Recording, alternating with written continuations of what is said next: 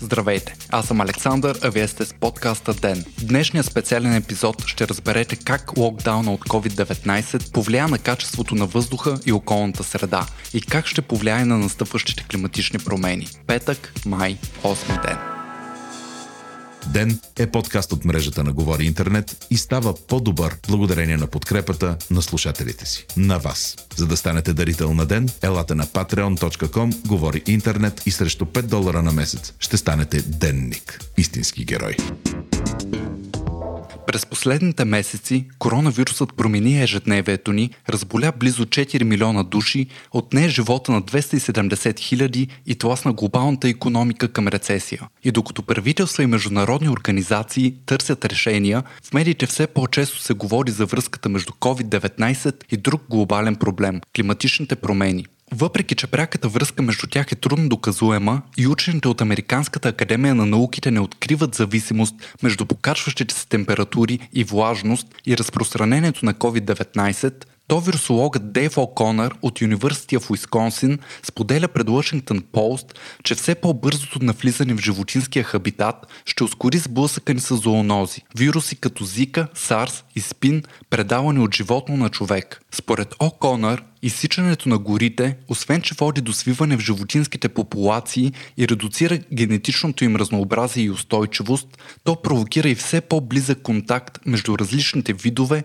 и стимулира вирусния обмен. Климатичните миграции ускоряват и междутериториалния пренос на заболяванията, а зачастяващите суши и наводнения създават среда за по-лесното разпространение на нехарактерни патогени. Според Зорница Спасова от Националния център по обществено здраве, с промяната на климата случаите на малария ще зачастяват, а заболяването ще се завърне и в държави, които вече са го елиминирали. За сега малариният сезон в България не се е променил и се наблюдават единствено внесени случаи. До пълното и заличаване през 1965 обаче, тридневната малария е засягала над 200 000 души в страната ни и е отнемала между 200 и 300 живота годишно.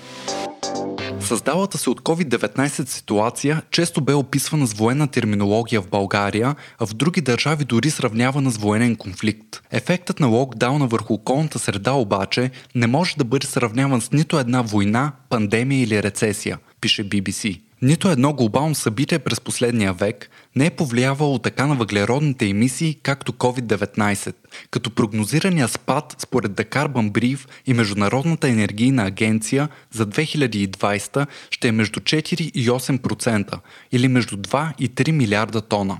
За сравнение, предишният най-голям спад е бил с 1 милиард тона по време на финансовата криза през 80-те. Спад с 800 милиона тона са отчетени след края на Втората световна война, а най-скорошното събитие повлияло на световните емисии е кризата от 2008, като тогава са отчетени 450 милиона тона по-малко. Според доктор Фатих Бирол, изпълнителен директор на Международната енергийна агенция, през 2020 световната енергийна консумация ще спадне 6%, което е потреблението на милиардна Индия, а използването на въглища ще се свие с 8%.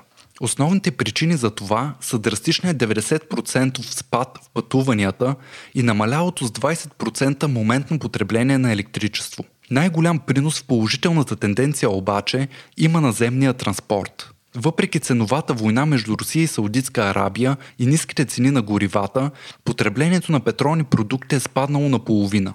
Анализаторът Ерик Холм Рейсо споделя пред Reuters, че това се равнява на 10 милиона барела по-малко на ден в сравнение с 2019, докато спадът през 2008 е бил с 1 милион и 300 хиляди барела на ден. Ограниченията в движението заради коронавируса повлияха значително и на качеството на въздуха.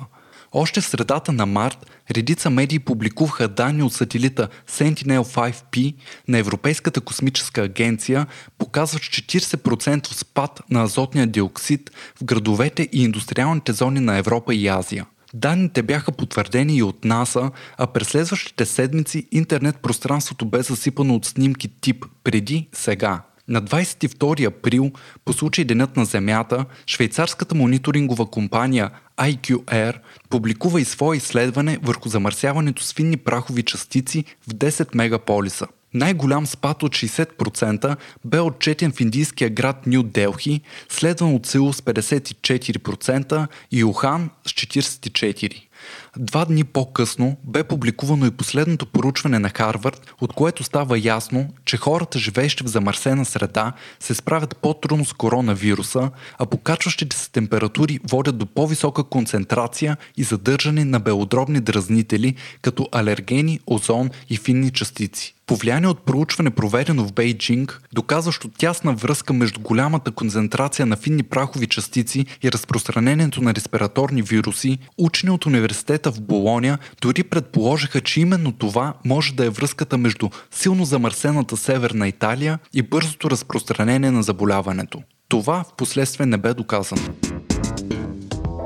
Въпреки отложената среща за климата на ООН през октомври, банкери, учени и финансови министри от страните в Г-20 са категорични, че политиците трябва да работят за ограничаването на вредните емисии, съобщава Блумбърг. Повечето анализатори предполагат, че случващото се в момента е временен спад и подобно на ситуацията през 2008, възстановяваща се световна економика бързо ще възвърне темповете преди корона кризата. Зеленото възстановяване се подкрепи и от лидерите на Европейския съюз. В статия за Юра Актив, комисарят по климатичните въпроси Франс Тимерманс споделя, че мерките за възстановяване от пандемията трябва да насърчат заместването на замърсяващата инфраструктура с чисти решения, да се подкрепи електрифицирането на транспорта и да се намалят изкопаемите горива. Тимерманс допълва, че вместо да използваме пакетите от стимули в подкрепа на възвръщането на обичайния бизнес, заключвайки се в устарели економически модели, трябва да инвестираме в новата економика,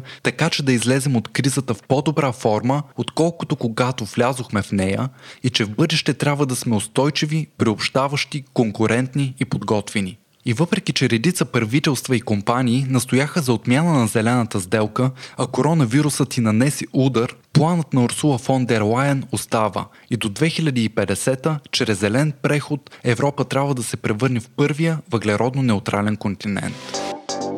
Вие слушахте подкаста Ден. Ден е част от мрежата на Говори Интернет. Водещ Александър Николов. Главен редактор Димитър Панайотов. Аудиомонтаж Антон Велев. Ако искате да не изпускате епизод на ден, не забравяйте да се абонирате в Spotify, Google Podcast или да не оцените в Apple iTunes.